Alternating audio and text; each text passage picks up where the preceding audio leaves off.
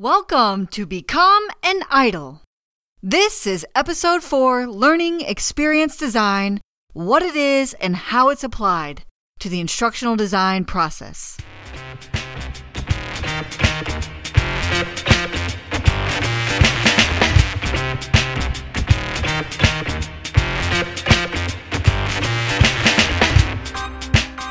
I'm your host, Dr. Robin Sargent, the owner of Idol Courses.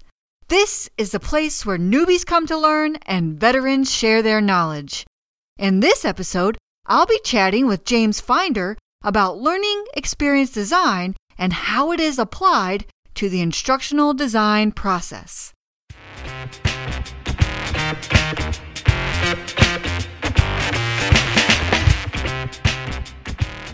All right, well, let's go ahead and get started. Who I have with me today is James Finder, and he is the founder and owner of Promethean Learning Experience Design, which is his own company uh, providing solutions for organizations. So, James, uh, go ahead and tell us a little bit about yourself and your company and what you do. Yeah, certainly. My uh, my company provides um, talent development and organizational change management solutions uh, using a, a, wide variety of tools, primarily using what's called the Plex Performance Canvas, and uh, we that's part of, um, like I said, a variety of tools that we use. We've we're skilled in uh, instructional design, um, design thinking, as well as e-learning development and uh, content development as well. So I'd encourage anybody who's listening to this to take a look at my website, uh, www.getplex. That's G E T P L E X D dot com. Um, to check out my website, you can download a free ebook. Uh, talks about our design sprint process, as well as the results we had um, as a result of running a design sprint, which were pretty awesome. So, James, I actually um, invited you to come on this podcast to talk about design thinking.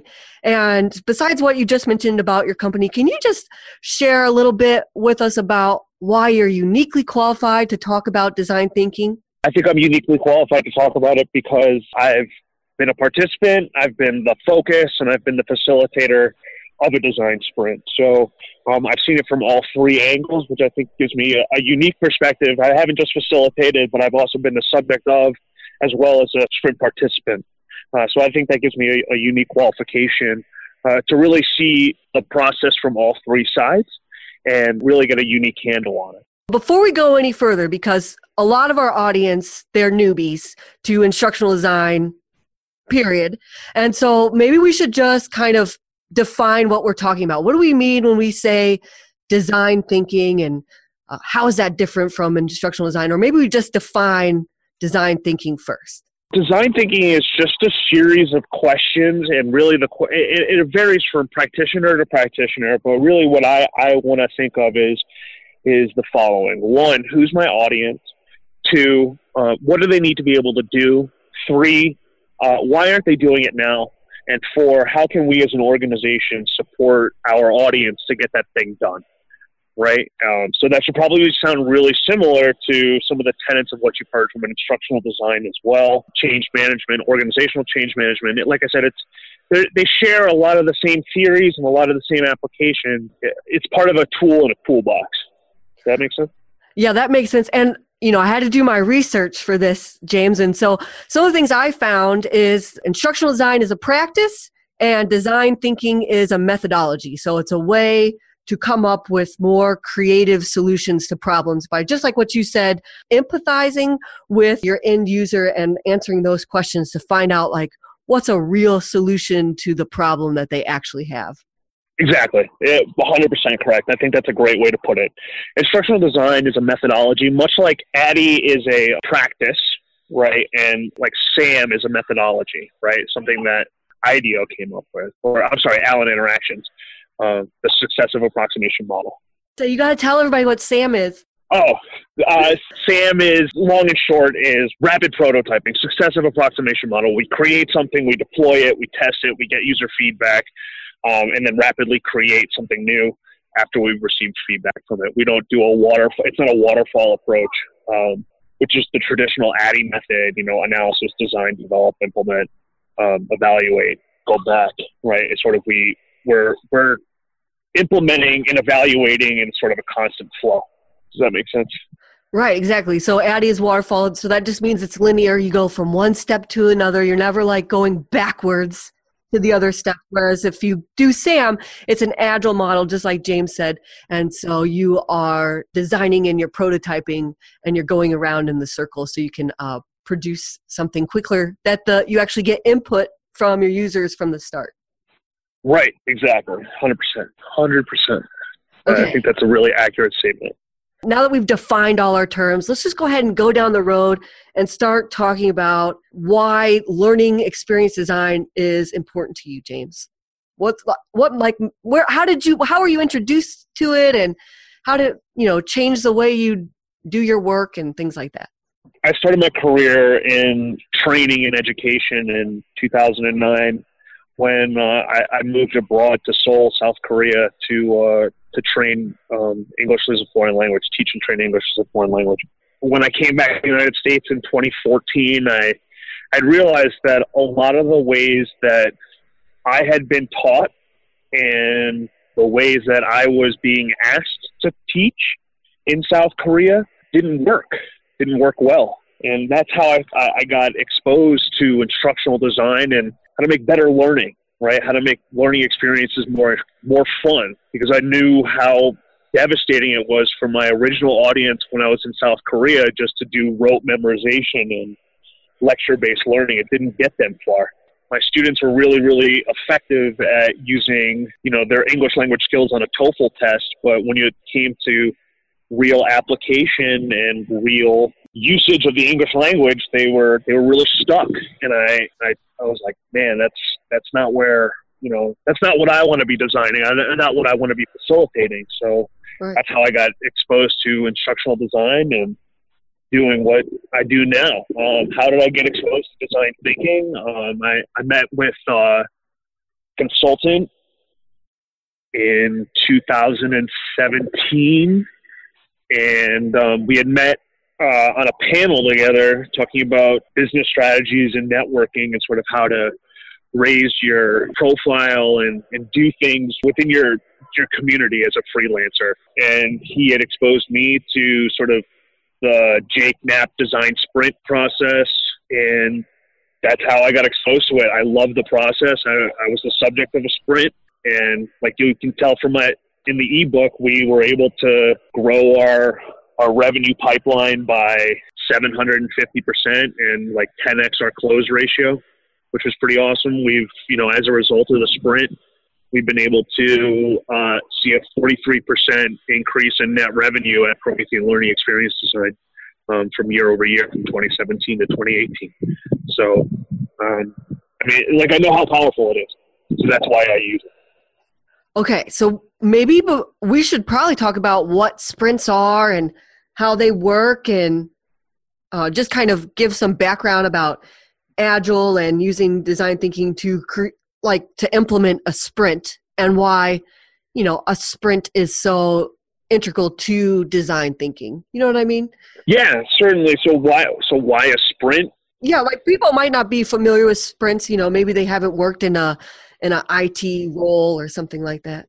A sprint is just sort of scheduled time block that you're it's not it's a it, like you said earlier it's a it's a methodology. It allows you to build uh, it has built-in functions and built-in processes. I, I to go I, I, would recommend checking out um, gv sprint that's uh, gv as in google ventures sprint.com and they have the whole process lined out there even about 15 minutes worth of video uh, that goes through day one through day five of, of what a sprint is. And I, I, that's where I would, I would probably do it injustice trying to go through it, um, you know, better than they can. So um, that's what I would recommend to your listeners would be to check out gvsprint.com and uh, you'll be able to, to get the resources there.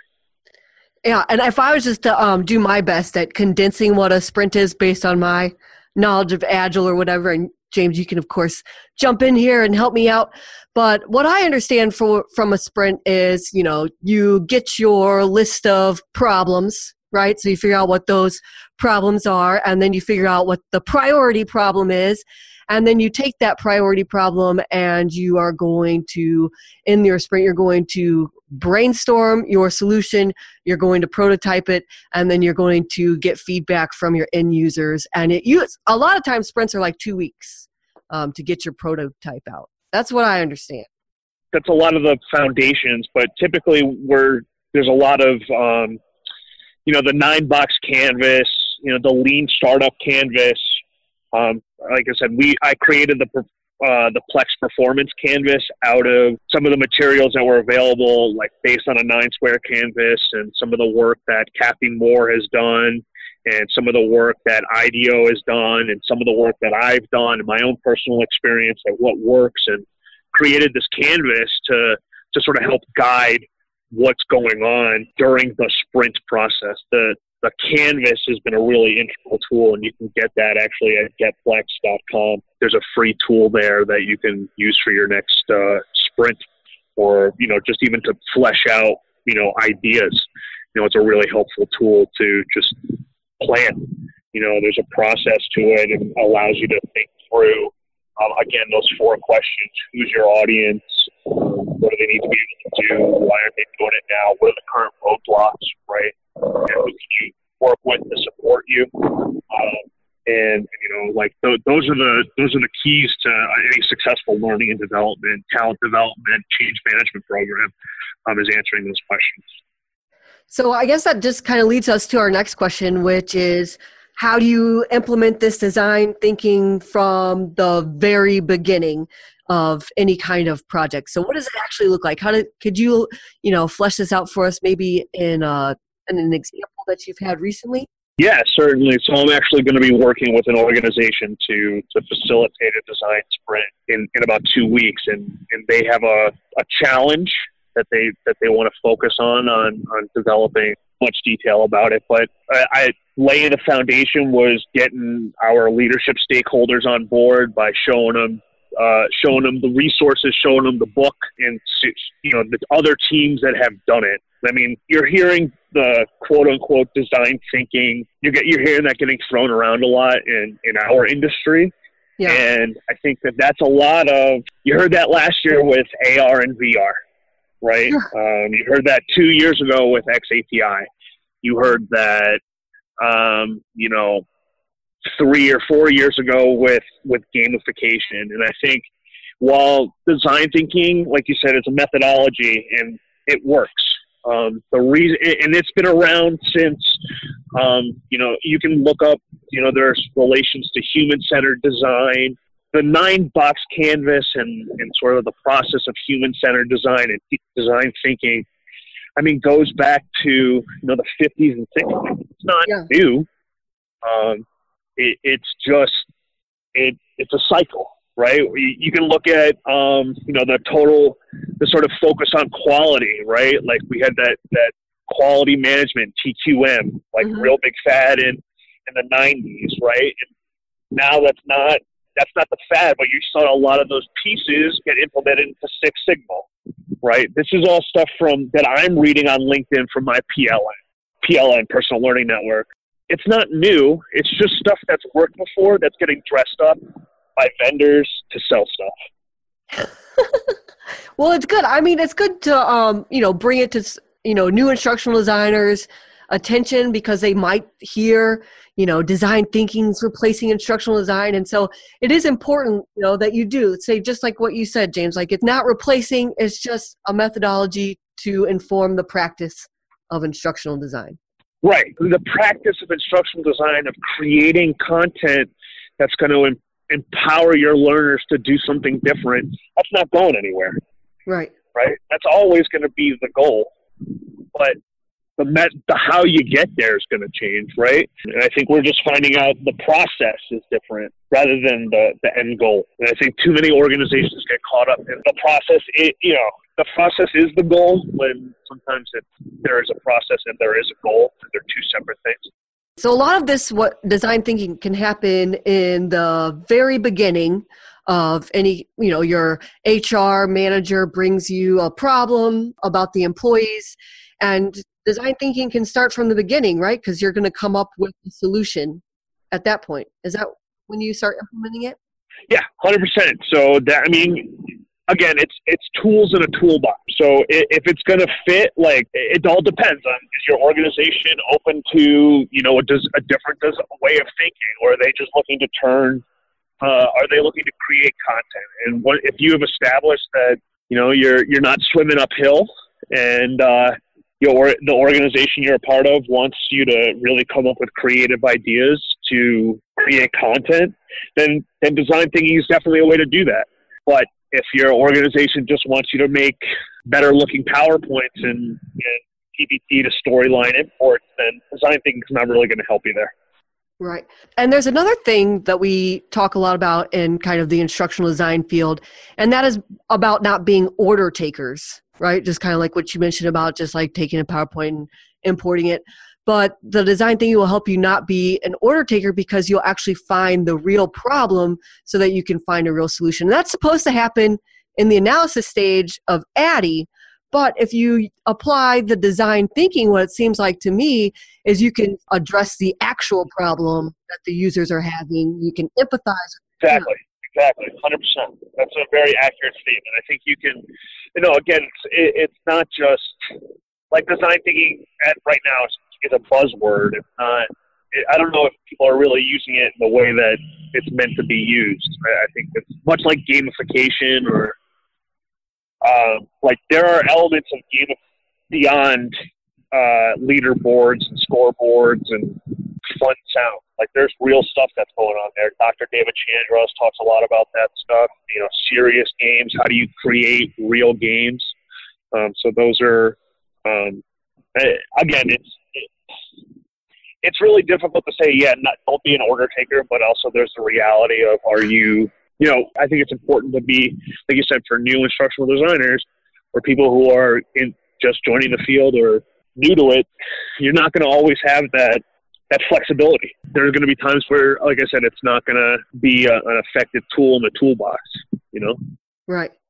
Right. Certainly, still do your homework and I mean, this is my recommendation. Still do your homework, still, you know, come up with what the actual problem is by trying to get access to your end users, if at all possible. And if you haven't built up enough trust for them to give you the tools or the resources or the time that you need to implement design thinking, it's still a good place to practice. As you build up trust, then hopefully you'll be able to implement it. Yeah, I, I think that's an I think that's an excellent statement. Really, what are you designing content for? As always, should be the, the central question you need to ask yourself when designing or, or building content. What what are we trying to? What's the action that we're trying to do here? And again, you, that you're only going to get that from your end user. Your L and D stakeholders can only tell you so much. Um, your training managers can only tell you so much. It's really the end users that are going to have to tell you what's really effective for them. So, James, do you think that um, implementing design thinking at the beginning and then following through, you say you determine that a course is the answer, is it going to take longer to implement this or? what's kind of the time turnaround? What I think it's going to vary from from organization, you know, from problem to problem. It's going to change, right? You know, you, you come to the solution that e-learning content is the way to go. I think then you just roll into your typical e-learning development process. Yeah because you know some people might be adverse to it thinking that you know design thinking will take longer because they have to go um, and speak to the users and then they have to create a prototype and um, then they have to test that prototype with the users. Uh, but I, actually when i was looking doing my research and i saw what kind of prototypes they mean um, it doesn't actually mean like a full functioning e-learning course or anything right? No it's typically like the deliverable at the end of a sprint is PowerPoint or a Word document or, you know, it's not, like you said, it's not a full fledged e learning course. Okay, I saw things that were like made out of cardboard and hand drawn and. Totally, it's just it's about user acceptance testing, right? We want to make sure that this is gonna does this accurately represent what our users potentially want, and um, we're here to find solutions, potential solutions, and build them out we want good we want good e-learning or we want a good product, but we also we don't want to get too attached to anything because constant iteration is going to get you the, the best product you know when you go through your first sprint, which you said yours are five days, and you come back to the learner, the end user, and you say, Oh, this is what we think is going to solve the problem, do you just keep going back to sprints until they accept the solution? Or if they accepted the first round, then you just move on to development? Or how does that? It gets work? woven into the process, right? It gets woven into how do we, you know, we're going to come up with an idea, we're going to test it, let's see if it works. It's bigger than than e-learning development. Does that make sure. sense? Of course. You're going to come up with a prototype. The user, the end user says, "Yeah, let's do that." Okay, cool. Let's roll this out. Right? Let's give our product a chance to, to shine. Then we go into our typical. It's not. I, I don't. Th- I don't think it's like as successive as you as you think. I mean, certainly organizations can continue to sprint and do, you know, sprint after sprint after sprint to, to get to. But eventually, you need to to implement. Right? You need to build something, test the product, and and you think you have something. If you don't, you just have to go back to the process. Yeah, like so sometimes the sprint may just come up with five email course, right? That's just like dripped over time or or something as simple as that. Certainly. Certainly. And if it doesn't work, we go back to the process. Something didn't work. Okay, what didn't work? Here's the new inputs we had. Part of the sprint process is building a systems map, like what goes in, what are the inputs and outputs to the system, what what kind of data did we get from our first iteration, that email, you know, that five email drip course. Well, we found our open rate was only 10% well, okay, that's a problem. So we need to, you know, obviously email's not a, not the right channel. Let's figure out. Let's go back to the end users and find out why is that happening. Why do we only get a ten percent open rate? Well, it looks, you know, the subject line was similar to a different, you know, what I, you know, our IT filter is filtering out spam, so it's always going into the spam filter, and while we go into our spam folder. Well, that's a problem on us. You know what I mean? That's not the learner's fault. Yeah. That's our fault for, for building a subject line that's incorrect. It's just about constant iteration and, and examination. All right. So, James, lastly, what do you want our audience, our new instructional designers to remember and to take away from design thinking? Is there anything that you like want to further explain or leave with them or some last notes? Take a look at getplex.com. Uh, we talk about our our toolkit. We talk, we talk about our different open source free tools that you can use for development, for design, you know, all kinds of stuff. So uh, I just recommend have your have your listeners take a look at the website, maybe find something, and and connect with me on LinkedIn. And what else do you want them to take away about design thinking? What's something they should like think about when they start developing their next course? The things they should take away are who's your audience? What do they need to be able to do? Why aren't they doing it now? And how is the organization equipped to change outcomes, just create content? Yeah. And actually ask them. Yeah. Ask those questions. to the actual users, the end users. Don't just assume those questions. Yeah, don't assume. Certainly. Yeah. Well, this has been so enjoy- enjoyable, James. Thank you so much for joining me today. I appreciate your time and thank you for having me on. I really appreciate it. I hope the pod goes well and you get some new guests. Oh, yes, me too. We'll definitely do this again. If you like learning experience design or design thinking, you want to hear more, well, James has a lot of friends and we could talk about doing a panel coming up in the future. Yeah, that sounds fantastic. I know. Wouldn't that be great? All right. Thanks, James. Thank you so much for listening. You can find the show notes for this episode at idolcourses.com.